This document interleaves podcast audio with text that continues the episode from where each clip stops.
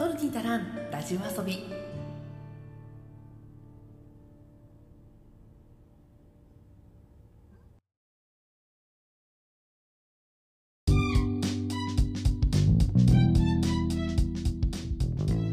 日本の片隅から中毒気味なエンタメ愛を叫ぶ番組「トルに足らんラジオ遊び」通称「トルタラジオ」へようこそ。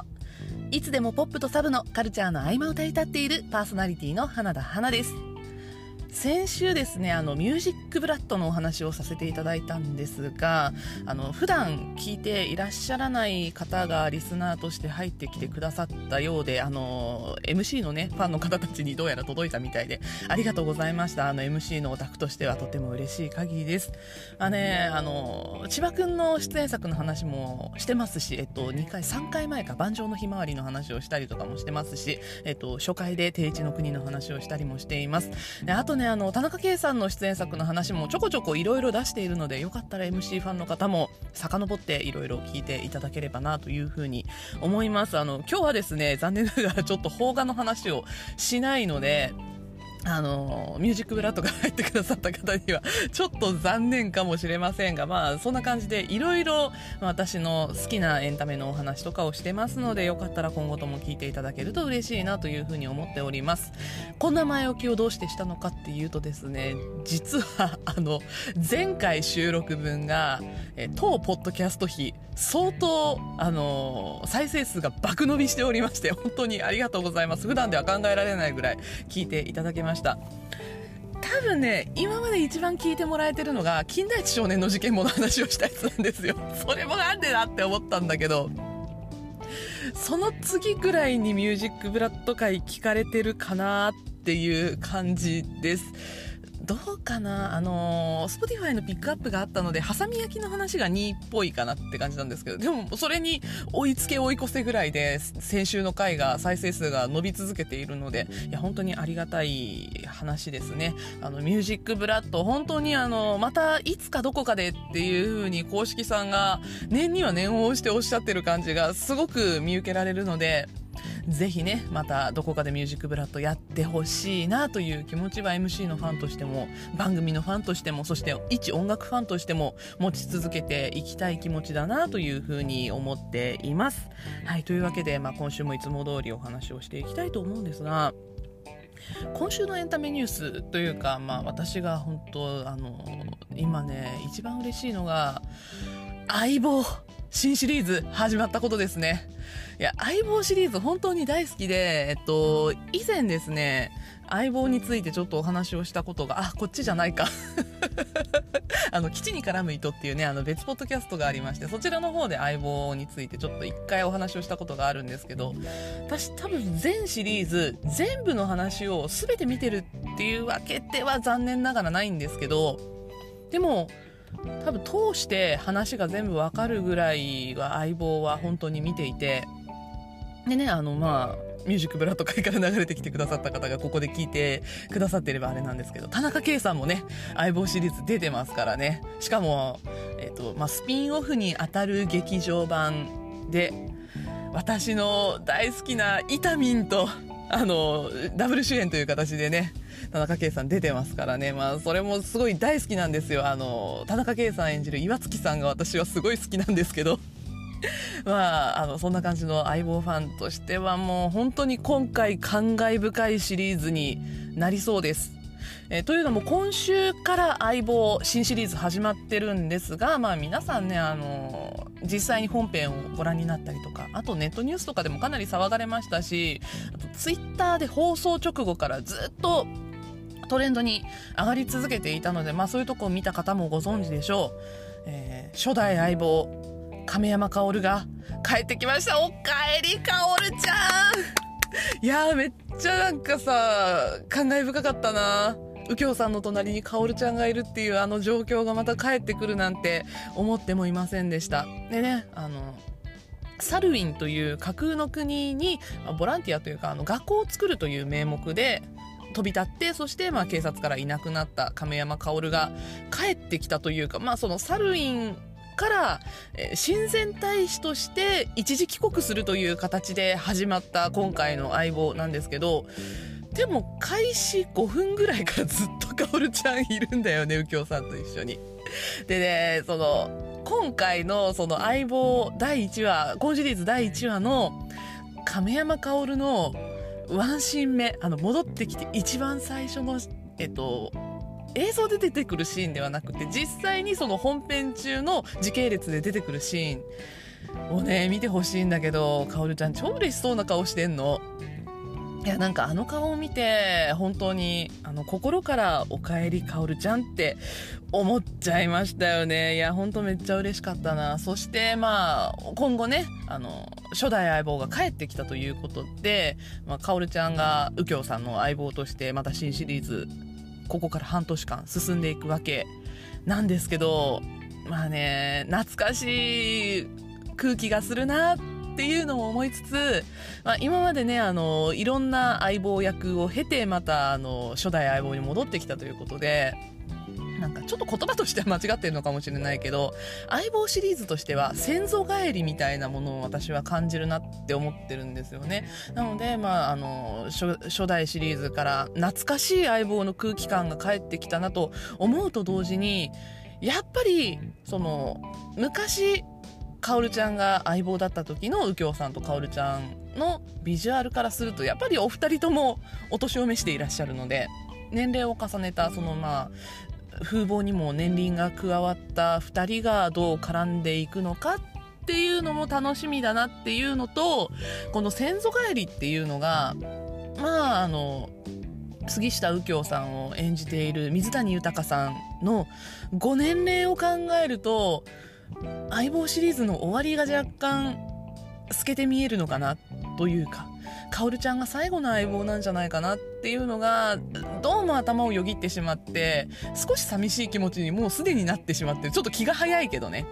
そういう風なことを感じてしまうっていうところもあって、まあ、今後も相棒を見守っていきたいなという風に思っております。あの初回はですね、えーと、25分拡大スペシャルということで放送されました。現在 TVer でも見ることができますのでそしてね相棒シリーズ知らないという方もこの第1話がですね相棒ファンとしては本当に胸熱だったんですけど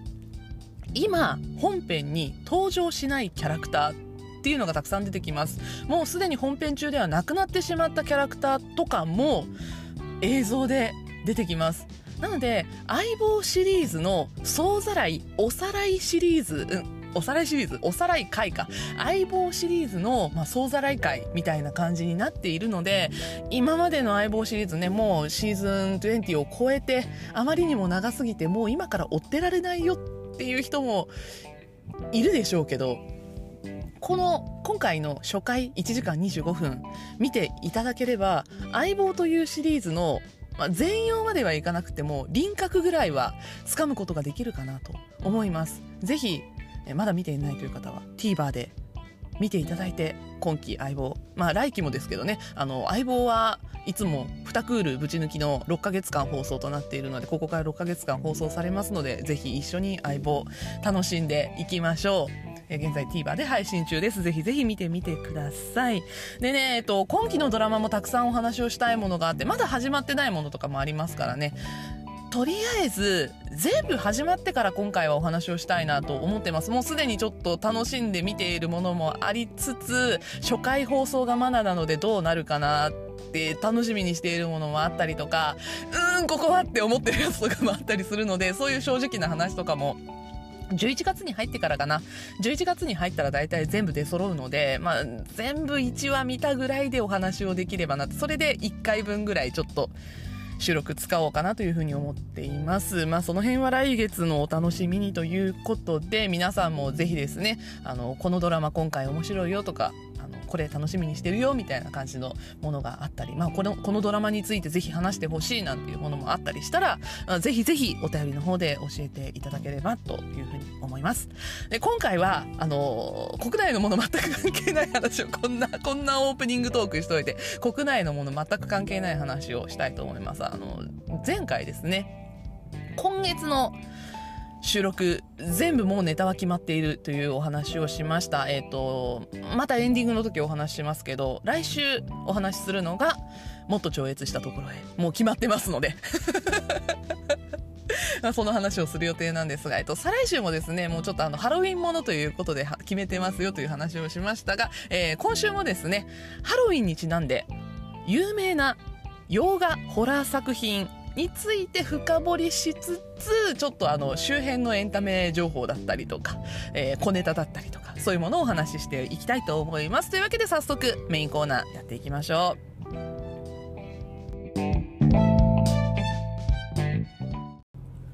エンタメモリー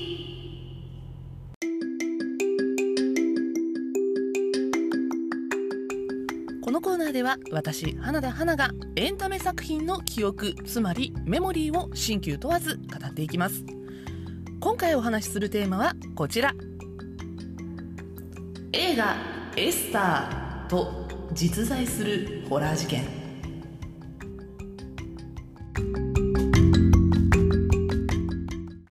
はい、というわけで今回は洋画エスターについてのお話をしていきたいと思います。このエスターという作品、ホラー映画としてとっても有名な作品なので、きっと見たことがあるという方が多いんじゃないかなとは思うんですが、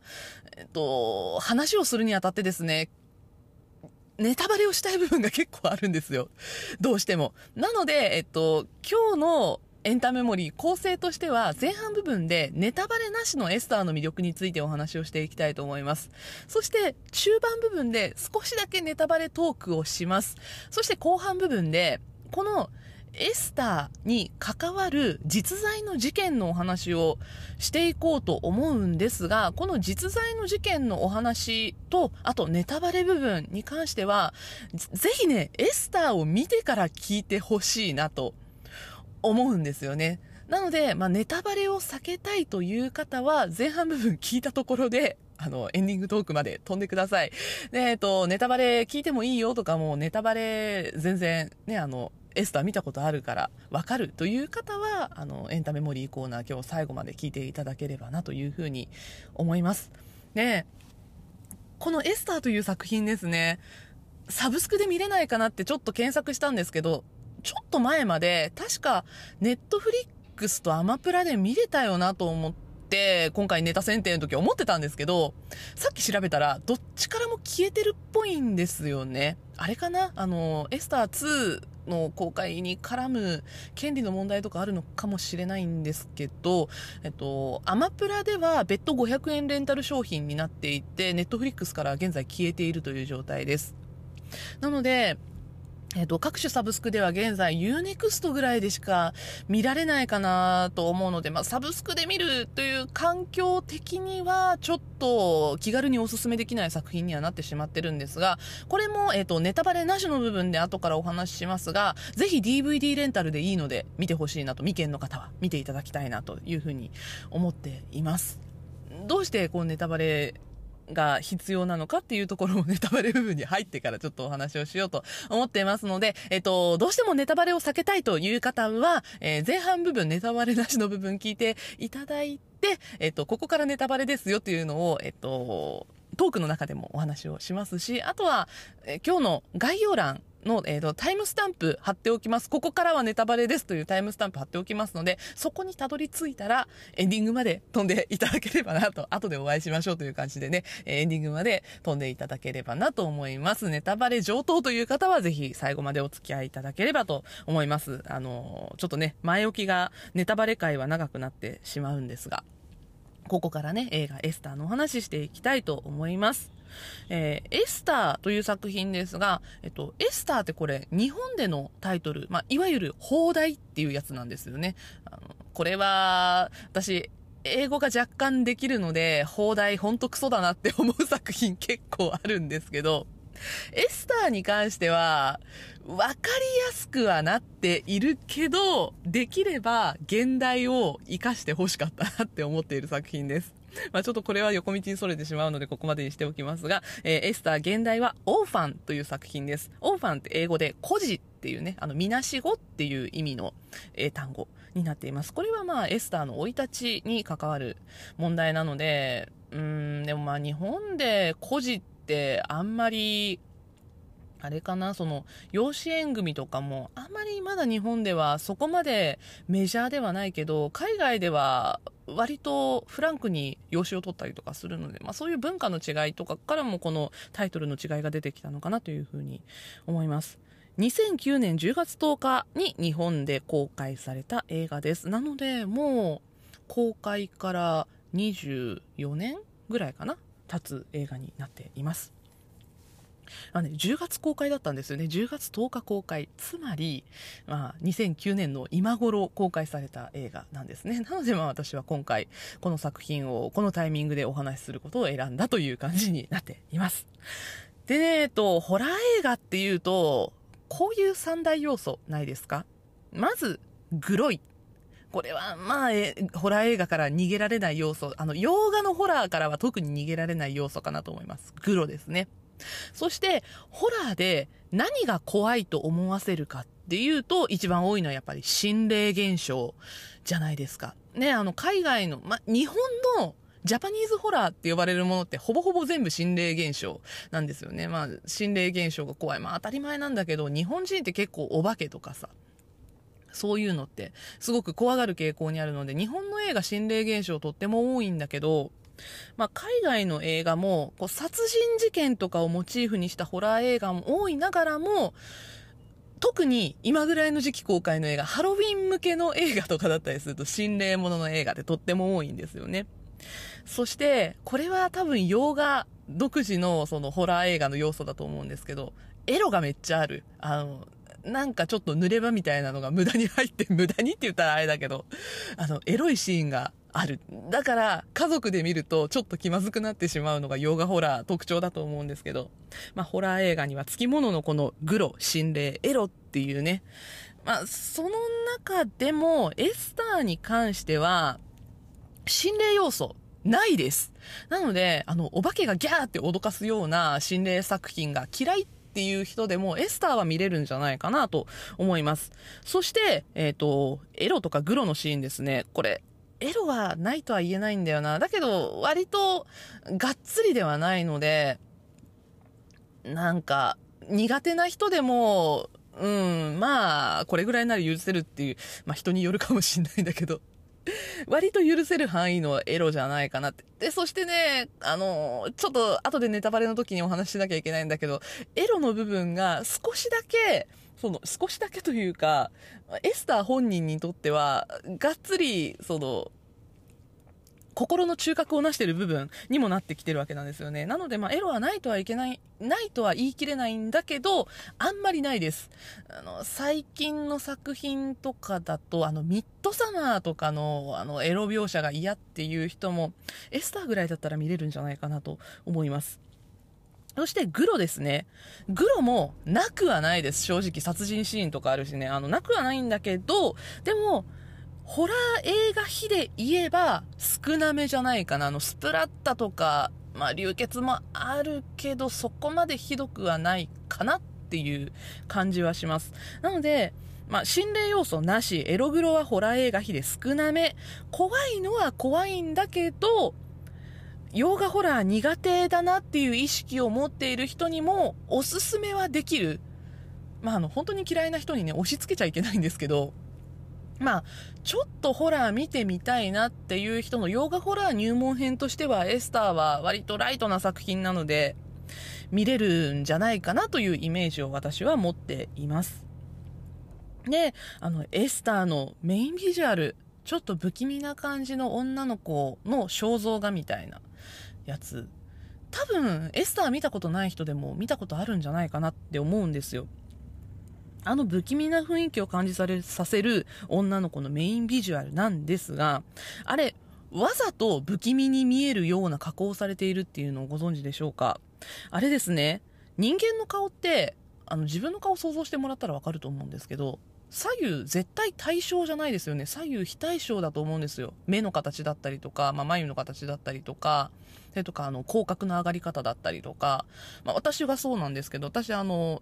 目の下に泣きぼくろがあるので、まあそれが左右対称についてるわけじゃないんでね。まあそういうところだったりとか。人間の顔って左右非対称性があるものなんですけど、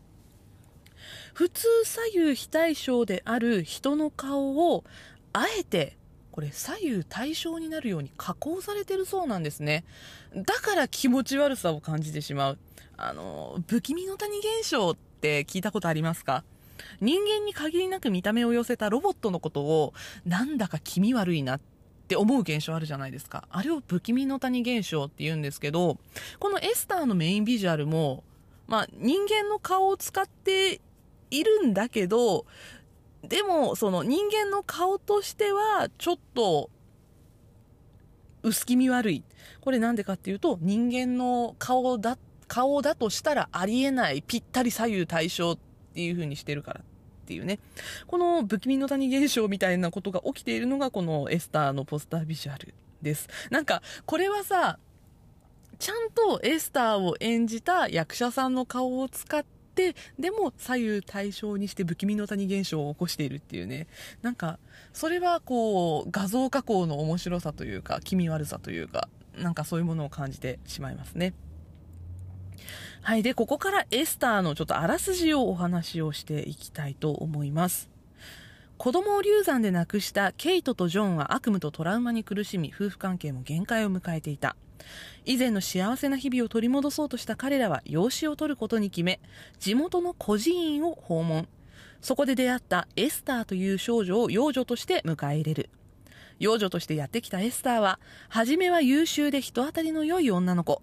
しかし母親のケイトはエスターに対してだんだん違和感を覚え始めます。人によって態度を使い分け絶対に隙を見せないエスターに次第に追い込まれていくコールマン家。果たしてエスターの目的とは何だったのでしょうか？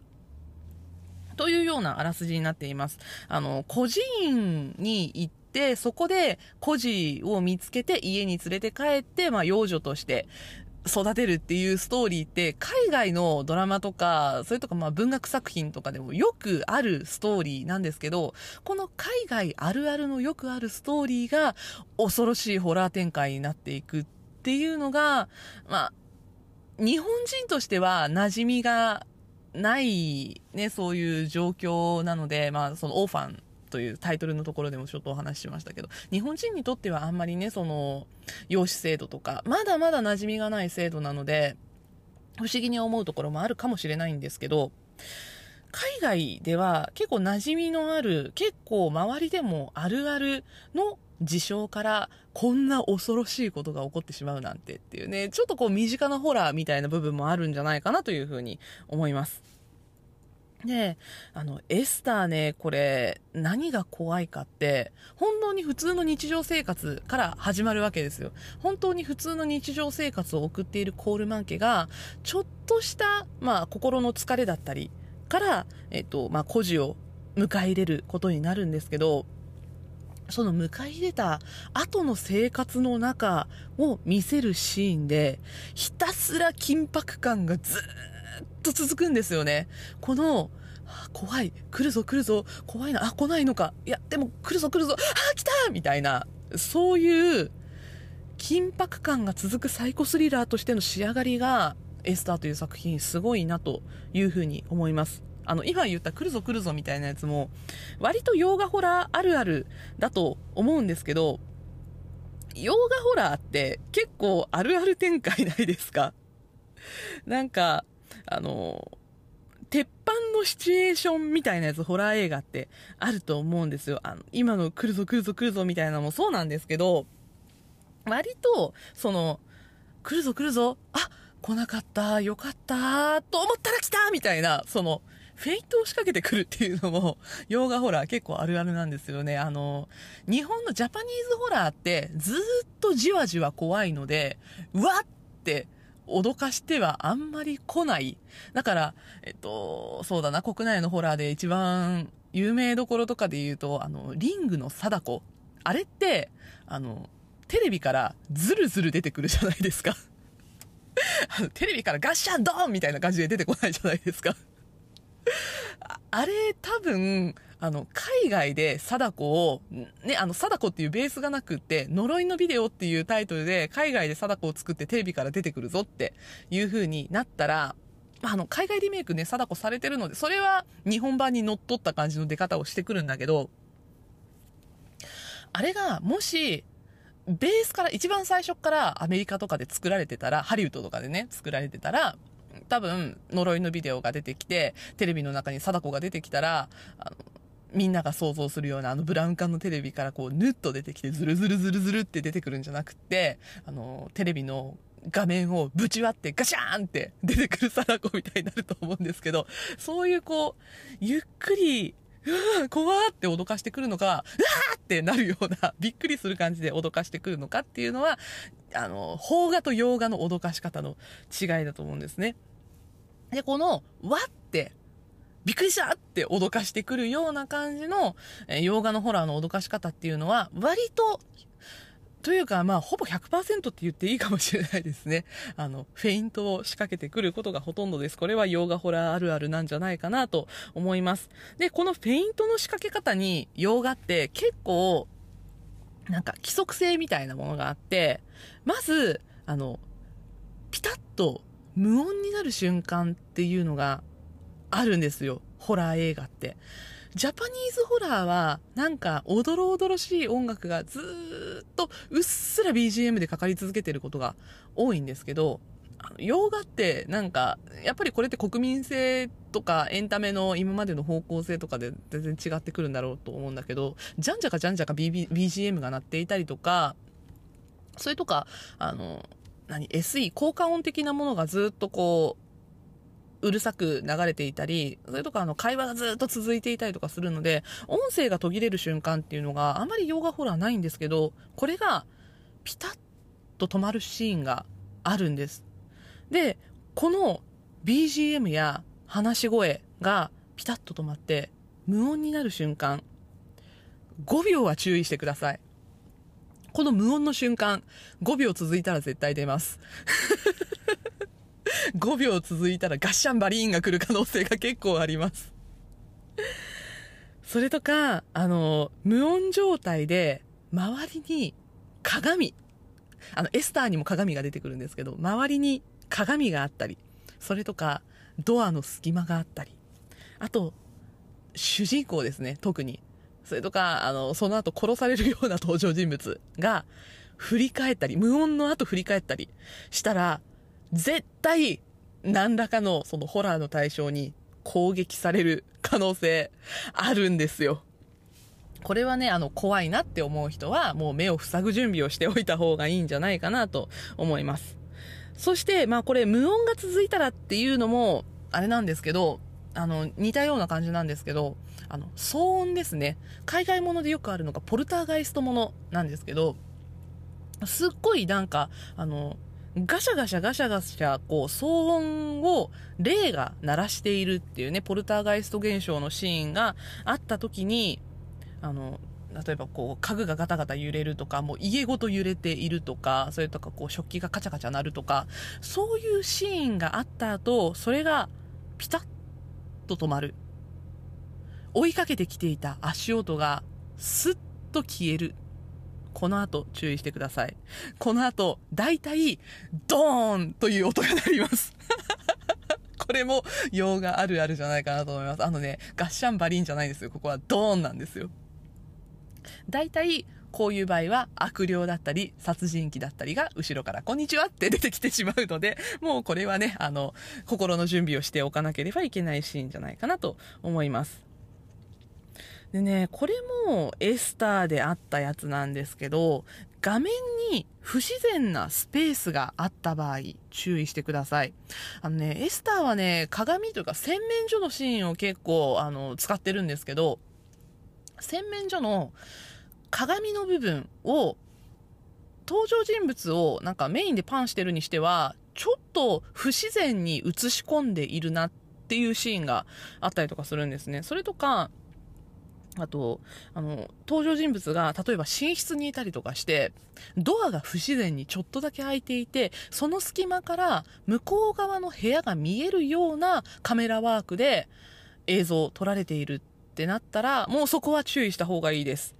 確実にその空いている鏡だったりとかスペースだったりとかちょっと不自然に見えている場所に何らかが出てくる可能性とっても高いですね。まここはあの見たくなかったら そのシーンをそのそのシーンじゃないそのスペースを見ないようにしておくっていうのがあのベストじゃないかなと思います。有名どころの作品で言うとですねあの「イット!」ってあのピエロが出てくる作品ねあれはもう、あれじゃないですか、あの、排水口の隙間から、はーい、ジョージって出てくるじゃないですか。あれも不自然な隙間なんですよね、あれ出てくるシーンの時って。不自然な隙間は気をつけましょう。何かが出てくること、何かが襲ってくることが多くなっています。そしてね、これもエスターでは、あの、描かれたものなんですけど、主人公、なかなか死にません。あの、主人公死んじゃったら話終わっちゃいますからね。で、あの、エスターという映画は、主人公はエスターではないんですよね。あの、どっちかっていうと、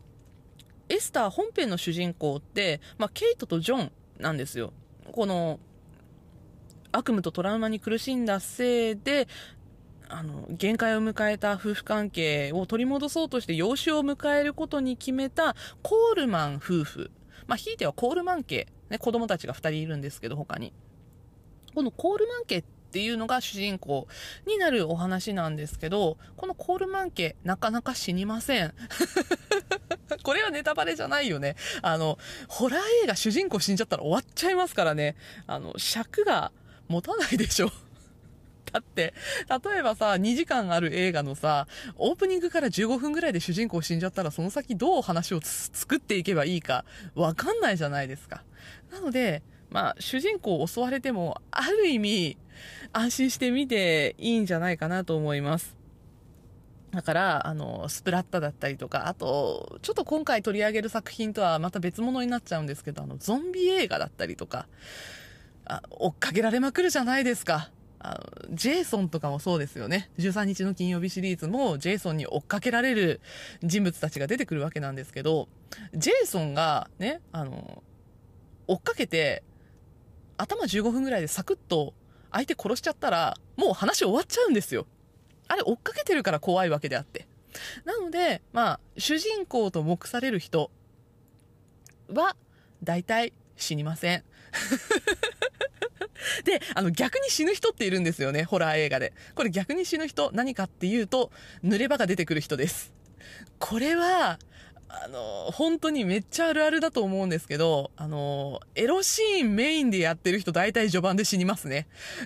本当に。あの、これは結構ヨガあるあるとして言っていいんじゃないかなって。私、割と最近見たホラー映画、洋画のホラー映画で、がっつりエロがあった映画は、大体みんな死んだ。だからホラー映画ではこれもあるあるなんじゃないかなと思います。で、あの、ホラー、ホラーあるある最初に立ち戻るんですけど、全部このあるある、ね、あの、音が止まったりとか、それとか、あの、隙間があったりとか、主人公がなかなか知らなかったりとか あの、そういうのあるんですけど、それとか、あのね、あの、エロシーンやった人が死ぬっていうのも、まあ、それもはい、当てはまるんだけど、そういうの、そういうところで、悪霊だったりとか殺人鬼だったりとかに襲われて、うわーもう終わりだっって思っても、ああ、よかった、何にもなかったって、とりあえず安心させてくるじゃないですか。ああ、よかった。これで怖いのちょっと通り過ぎたなって思ったらまたその後脅かしてくるんですよね。安心させた直後には絶対出ます。なのでそれは気をつけてみた方がいいんじゃないかなというふうに思います。で、あの、エスターの話に戻りますけど、あの、エスターはこのひたすら緊迫感が続くっていうのが、このホラーの怖い怖い怖い、ああよかった、ああでもまた怖いっていうのをずっと続けてくるんですよ。もう何段にもわたってそれを続けてくるので、あの、エスターを見ている時の、こう、心の移り変わりをセリフで表すとするなら、なんかいるぞ、なんか来るぞ、あ、あ来なかった、よかった、やっぱりいたあ、でも来なかった。いや、でも来るかもしれない。いやいやいやいやいや、みたいな、それをずっと繰り返してくるんですよね。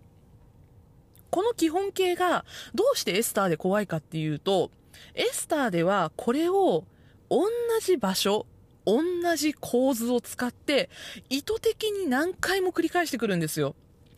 例えば、あの、さっきから言ってる洗面所の鏡のシーンとかが特にそうで、来るぞ来るぞ来なかった。やっぱり来た。え、また？いや、いや、でも誰もいないな。いや、来るぞみたいな。それを、あの、前振りを聞かせているせいで、なんか、え、どっちなの？今度はどっち？みたいな感じで怖がらせてくる。見る方がずっと緊張してしまう、この何でもないシーンにすら緊迫感を与えてくるっていうのが、このエスターのホラーとしての作りがうまいところだなというふうに私は思っています。で、まあ、ネタバレを避けて言うのであれば、エスターですね。あの、ラスト15分が本当に怒涛の展開です。本当に、あの、ラスト15分で決着がつくんですね。まあ、どんなホラー映画でもそうなんですけど、その主人公と、その、ホラーの要素との間に決着がつくんですけど、これがエスターにおいてはラスト15分になります。あの、エスターという、この不思議な女の子このエスターが最終的にどうなるのかっていうのがもうラストシーンまで突っ走る展開になっていきます。え、えっと、コールマン家、コールマン夫婦、特に、えー、母親のケイトとエスターの関係性っていうのがこのラストシーンまでずっとあの引きずっていく関係性になっていくので、ここに着目してぜひ最後まで見ていただきたいなと思います。で、あの、普通に見て、だから、えっ、ー、と、今回ご紹介して、例えば、あの、Unext で見るよっていう方は、あの、普通にこのエンディング見ることができると思うんですけど、エスターね、実は、アナザーエンディングっていうものが存在します。これさ、公式がやってくるのずるいよね。あの、なんていうの？ゲームとかで、選択肢が違うことによって訪れるアナザーエンドみたいなやつをさ、ゲームとかが公式で出してくるのはわかるんだけど、ね、あの、ホラー映画って、ここで主人公がこういう行動をとっていれば、もしかしたらこういう展開になったんじゃないかって思うようなことってあるじゃないですか。それをね、公式が作ってきたっていうのがこのエスターの憎いところなんですよ。アナザーエンディングの存在。これは、えっ、ー、と、レンタルでも確か大丈夫だったはずです。DVD で確認することができます。私見た記憶があるんで、多分レンタル DVD でアナザーエンド見たと思うんですよね。なかったら申し訳ない。セルじゃなくても絶対あった気がする。私はセル版を見たことがないので、アナザーエンドなんでどこで見たんだろうって思うんだけど、私映像でこのエスターのアナザーエンド見たんだよね。どこで見たんだろう本当に。だいぶ前に見た記憶だから定かじゃなくて申し訳ないんだけど、多分、あの、レンタル版で見ることができたはずです。このアナザーエンド、正式な映画になったラスト15分から訪れるエンディングっていうのが、ある意味、このエスターの世界観においては、ハッピーエンドだとするのであれば、アナザーエンディング、超バッドエンドです。まあ、見ようによっちゃバッドエンドにもならないのかなって思うんだけど、私は、このエンディングを見て、ああ、主人公終わったなっって思ったんですよ。これは、あの、なんていうの？脅かす側が勝ったなと。ホラー要素側が勝利したエンディングだなっていうふうにアナザーエンド見て思いました。でね、私は正直、このアナザーエンドの方がエスターらしいエンディングなんじゃないかな。ホラーエンドだなっていうふうに思います。なんでかっていうと、あの、エスターっていう映画、冒頭でもお話しした通り、心霊なしのホラー映画なんですよね。心霊なしのこのホラー映画っていう特徴を十二分に発揮したエンディングに、このアナザーエンドなってるなっていうふうに思います。で、これね、エスターという映画のどこが怖いのかというネタバレ要素をお話しした上で、この心霊なしのホラー映画の特徴というところをお話をしていきたいと思います。そして、このエスターを怖いと思った要素がふんだんに詰まったというか、もう本当にリアルなエスターだなって思うようなリアルエスター事件というものが存在します。これはネタバレをお話しした後にお話ししないとちょっと意味がわからないと思うので、えー、ネタバレをお話しした後にリアルエスター事件についてもこの後お話をしていきます。というわけで、ネタバレを回避したいという方、ここでお別れです。えー、エンディングの方でお会いしましょう。タイムスタンプは概要欄の方に貼っておきます。えー、ネタバレを聞きたいという方はこの先もお付き合いください。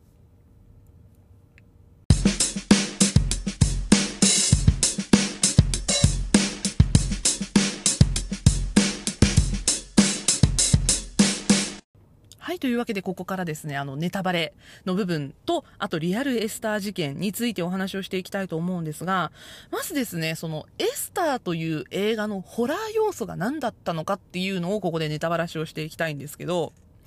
エスター何が怖いかって、9歳の女の子として孤児院から連れてこられた幼女エスターの正体が33歳の女性だったっていうことなんですよね。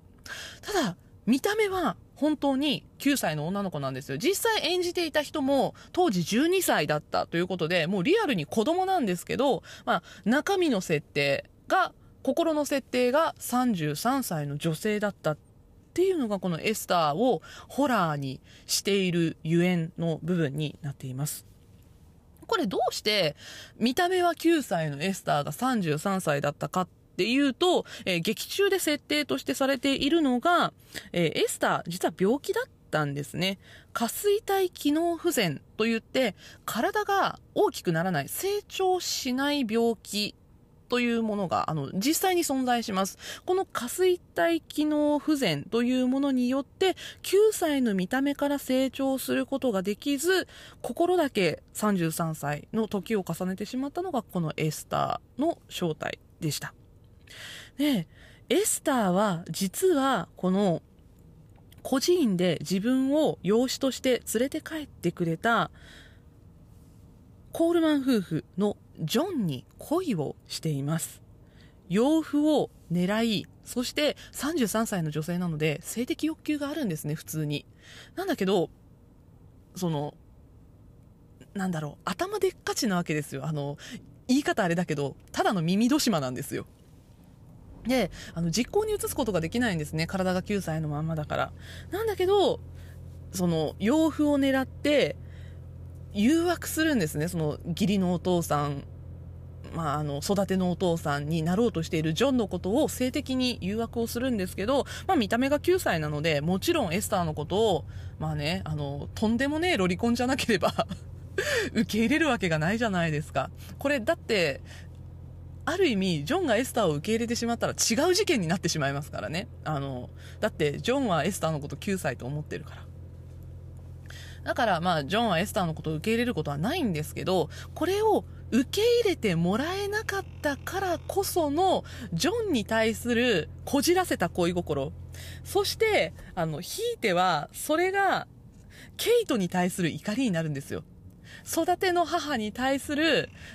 好きな男を取ったっていう、取ったんじゃないよ。もともとケイトの持ち物、持ち物、持ち物っつったらあれか。もともとケイトの旦那さんですからね、ジョンは。だから、なんか、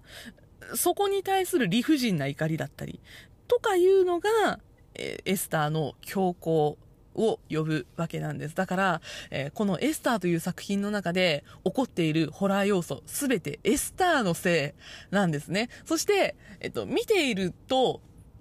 ラスト30分ぐらいまではエスターの完全なる正体っていうのがわからないので、まあ、じわじわ分かってくるんですけど、見てる間に。その、じわじわ分かってくるまでの間に、なんでこの子はこんなに変なんだろう、どこかおかしいんだろう、こんなに、エスターってすごく頭が良くて、聡明な子っていう風に言われてるので、頭が良くって、起点が効いて、ニコニコしていてね、あの、全然悪い子じゃなさそうなのになんでこの子なんかちょっとおかしいんだろうってっていう謎が解けた瞬間の恐ろしさっていうのはね、実は人間って怖いなっていうようなホラー。だから心霊が出てこないっていう要素になるんですけど、まあ、そういうところをあのじわじわと表しているのがこのエスターのホラー映画としての恐ろしいところじゃないかなと思います。で、エスターはこの映画の中でジョンをまあ一回誘惑するわけなんですけど、で、えっ、と、まあ、ジョンが拒んだことによって、コールマン家を、まあ、あの、壊していこうとするわけなんですが、エスター前科があるんですよね。実は以前にも育てのお父さんだった人を誘惑して、それがうまくいかなかったから、その一家を殺害して、その家に火を放ったっていうことがあったそうなんですね。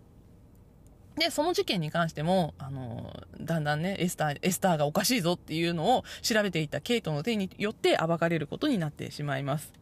だから、前、住んでいた家、前育ててもらっていた家でも、そして今回も、その育てのお父さんのことを誘惑して、それが失敗したことをきっかけに、エスターは殺人に及んでしまうわけなんですね。だからそれが、その、彼女の殺人衝動の目的っていうのが、男性に愛されることだったんだろうなっていうのが推測されるということもわかります。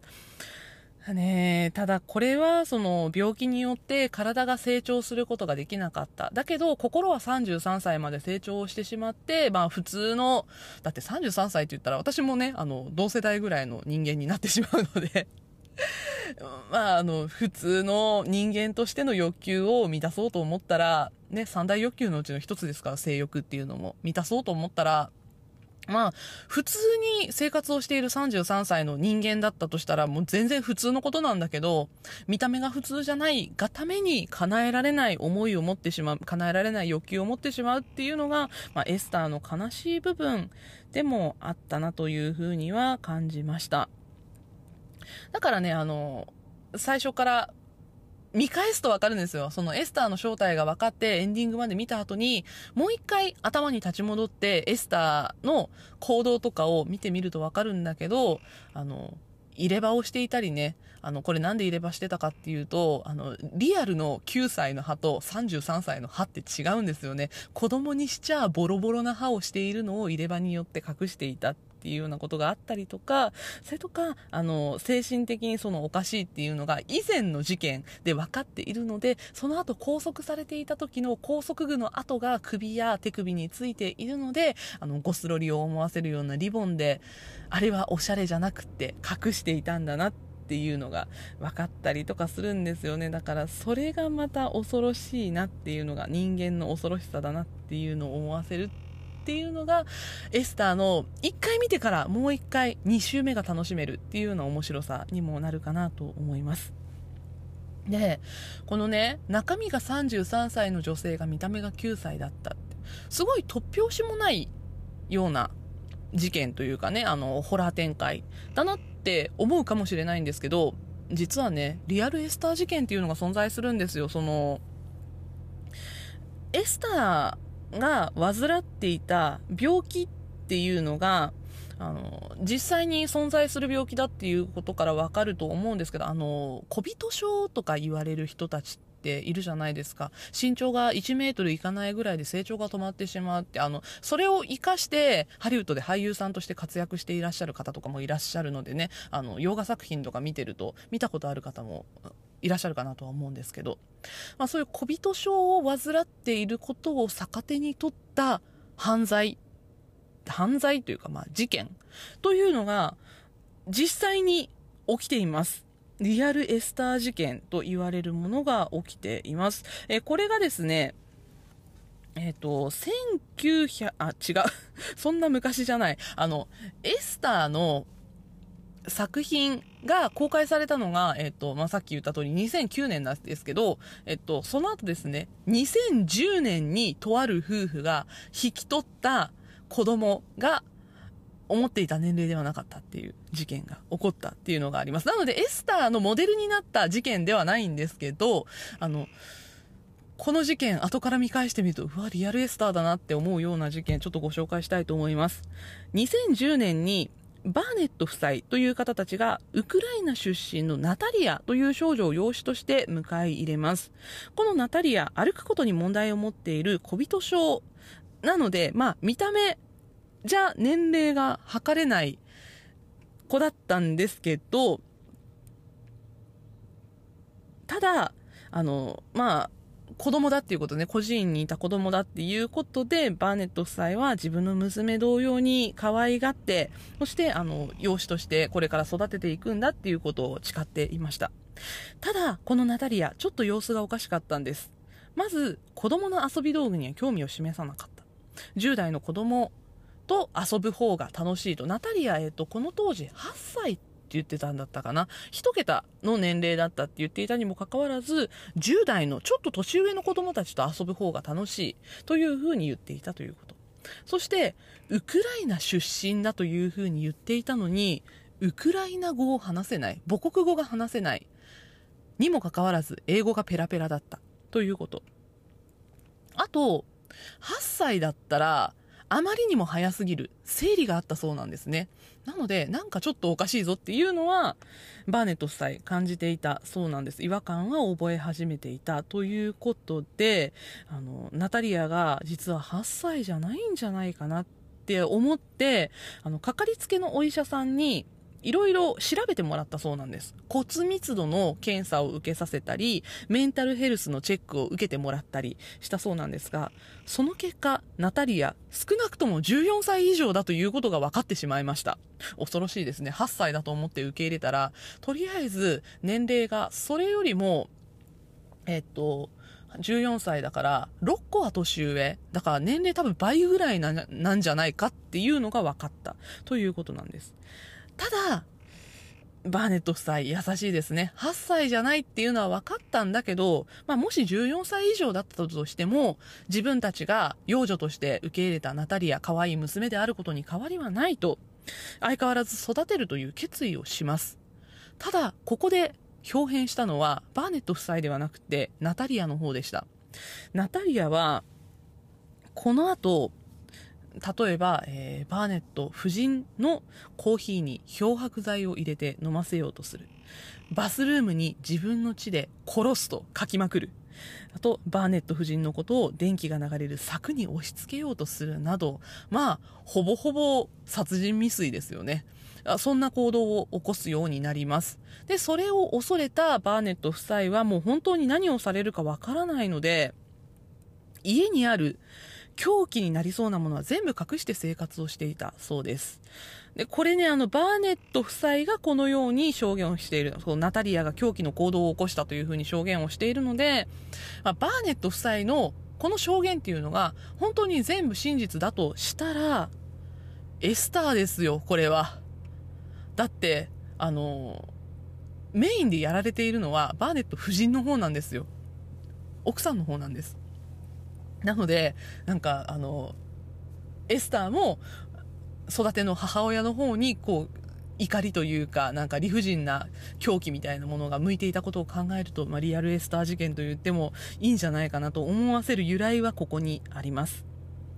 で、もうこれに耐えかねたバーネット夫妻、裁判所にナタリアの年齢の修正を申し出ることになりました。で、その結果、2012年にナタリアが1989年9月4日生まれの22歳の青年女性であるということが認められます。これ怖くないですか？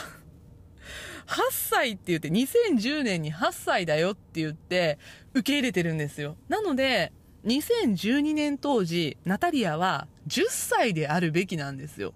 それが22歳だって分かった。つまり一回り年上だっていうことが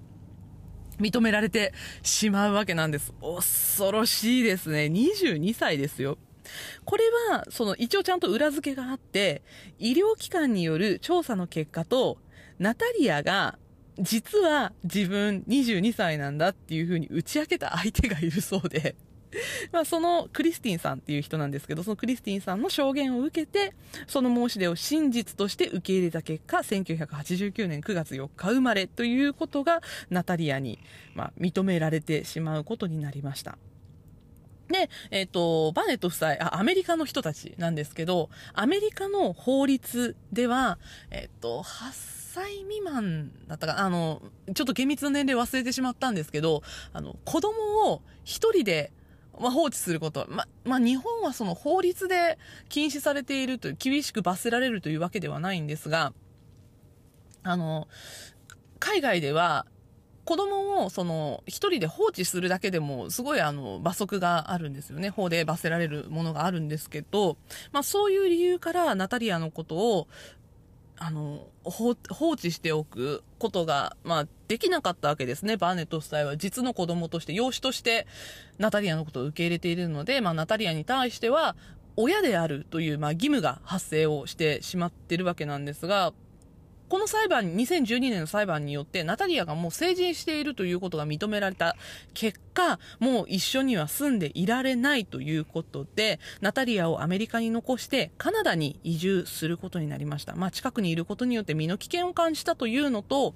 バーネット夫妻には他にも子供たちがいたので、その子供たちの教育のためによろしくないということで、まあ、子供たちを連れてカナダに移住をしています。ただ、バーネット夫妻とっても優しいなと思ったのが、カナダに移住してからも、ナタリアが住んでいる、まあ、もともとバーネット夫妻、バーネット一家が住んでいた家の家賃はちゃんと払っていたし、あと、あの、社会保障だったり、福利厚生みたいな部分に関しては、ナタリアに対してもちゃんと援助をしていたそうなんですね。なのでまあここでリアルエスター事件めでたしめでたしかと思いきやまだちょっとね怖すぎる実話があるんですよこの後2013年に突如ナタリアと連絡が途絶えてしまいます。なので、まあ、1年ぐらいなんですよね。その、バーネット一家とナタリアの連絡がちゃんと取れていたっていうのが。で、あの、住んでいたアパアパートを訪れても、結局、その、ナタリアが使っていた服とかが放置されていて、ナタリア本人の姿がなかった。で、その後ナタリアがどこで何をしていたのかわからないとされていました。そしたら2019年になって突然バーネット夫妻育児放棄で逮捕されてしまいます。これには別の夫婦の登場がありました。2016年マンズ夫妻という方たちがナタリアを養子にしたいと申し出ています。で、ナタリアを養子にするためには、ナタリアがもう成人してしまっているというふうに、あの、裁判でね、あの、実年齢が出ているので、これを、あの、棄却してもらう必要があったんですね。なので、えー、マンズ夫妻はナタリアの生まれた年を変更するように裁判を起こしていました。で、この裁判によって、あの、ナタリアの生まれた年が変更されたのかなと思ったら、これ覆らなかったんですね。ナタリア1989年生まれだと再判定されたことで、マンズ夫妻、訴えを取り下げているんです。なので、そのマンズ夫妻がナタリアを養子にしたいがために、その育児放棄で逮捕されたのかなって思ったら、実はそうではなくって、2014年、ナタリア姿を消している間に自分で警察に行っているそうなんです。里親が自分を置いてカナダに行ってしまったと警察に訴えたことによってバーネット元夫妻逮捕されてしまったそうなんですねでバーネット夫妻実はカナダに行った後離婚してしまっているんですなので、まあ、保釈金の支払い別々にしているんですね。あの、5000ドルぐらいの保釈金を払って、まあ、二人とも釈放をされているそうで、で、その後、その、不当に逮捕されてしまったことだったりとか、それとか、あの、育児放棄に関して、裁判、今でも続いているそうなんです。ナタリアとバーネット夫妻の間での裁判、現在も続いているそうです。バーネット元夫妻と、あとあの、警察がね、どうしてその育児放棄っていうことで逮捕をしたのかっていう供述、お互いの供述が完全に食い違っていることもあって、2022年の現在もこのリアルエスター事件真偽はまだ明らかにされていません。ただナタリア本人は現在も子供としてマンズ夫妻のもとで暮らしています。だから恐ろしいのがこれナタリアは幸せになってしまってるんですよ。そしてバーネット夫妻は離婚して泥沼裁判に巻き込まれて不幸せになっちゃってるんですよね。恐ろしいことになってしまっています。そして、えー、ナタリア、現在は33歳になってるんですよね。その、騙していた過去っていうのも何もかもなかったことになって、で、マンズ夫妻と一緒に子供として幸せに暮らしている。怖みたいな、ちょっとナタリアに対してサイコパス味を感じずにはいられないっていうのも、あの、このリアルエスター事件の恐ろしい部分だなというふうに思います。ただ、このリアルエスター事件、エスターが、その映画がモデルにして書いたというようなその描いたというようなものではないので、まあ、真実は小説よりもきなりというか そのナタリアがエスターをモデルにして事件を起こしたのかどうかもう定かではありませんがまあ、サイコキラー、サイコキラーじゃないね、サイコパスか。サイコパスは実在するんだなっていうのを、このリアルエスター事件を通して私は感じざるを得ませんでした。なんかね、ほら、実在するサイコキラーを元にしたホラー映画とか、それとか実在する呪われたものだったりとか、家だったりとか、事件だったりとか、モデルにしたホラー映画っていうのは、いろいろ存在しますね。あの、イットだったりとか、羊たちの沈黙とか、あと、悪魔の住む家とか、資料館とか、あと、なんだ何がある？アナベルとかチャイルドプレイとか、エクソシストとか。ああいう実話ベースの物語とはまた違う恐怖感っていうのを私はエスターとエスター事件に対しては感じずにはいられません。というわけで今回は映画エスターとその元にはなっていないエスターの後に起こったリアルエスター事件についてお話ししていきました。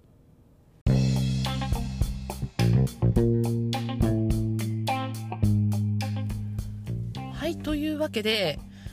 飛んだ皆さん、お帰りなさい。ネタバレ回避の皆さん、20分後ほど飛びましたが、お帰りなさい。そして、最後まで聞いてくださった皆さん、ありがとうございました。えー、というわけで、今回、エスターについてお話をしていきましたが、えっ、ー、と、ネタバレ部分でちょっとお話をしましたが、えー、実話ベースのホラー作品、とっても怖いなっていうのはあるんですけど、実話がホラーを追いかけてくるっていうのもなかなか恐ろしいなっていうのをね、エスターに対してはもう感じずにはいられません。私今回この収録をするにあたってエスターちょっと見返してみたんですけど、やっぱ怖いね。あの、生きてる人間ってめっちゃ怖いなっていうのを、割と邦画のホラーで感じることが多いんですけど、洋画のホラーでも結構そういうのあるなって、あの、新たな発見というか、あの、なんか、顧みた部分だなというふうに思いました。ハロウィンなんでねちょっとあの怖いもの見たいなっていう人はエスターぜひいかがでしょうか。なんかねその絶対に超えてはいけない一線みたいなものを映画では超えていってそれがホラー展開になってしまうみたいなねことはありますからあのリアルに生きているね私たちはそんなことをしないように、まあ、皆さんも背後にはお気をつけて生活されてください。ちょっと不穏な感じで今週は終わろうかなと思います。エンディングトークちょっと話したいものもあったんだけどね。ちょっと来週に持っていこうかなと思います、え、というわけで今週はこの辺でお別れにしたいと思います。また来週金曜日の夕方5時にお会いしましょう。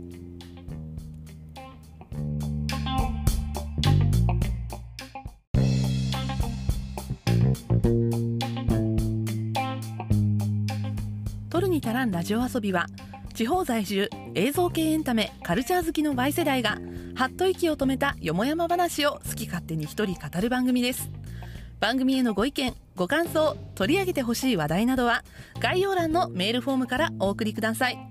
花田花が思うままに更新する Twitter、Instagram、 note もあります。そちらもぜひフォローよろしくお願いします。また、Twitter、Instagram では、ハッシュタグトルタラジオで感想もお待ちしております。ハッシュタグトルタがひらがな、ラジオがカタカナでぜひよろしくお願いします。では、今週はここまで。エンタメには中毒性がございます。用法用量を守って正しくお楽しみください。お相手は花田花でした。またね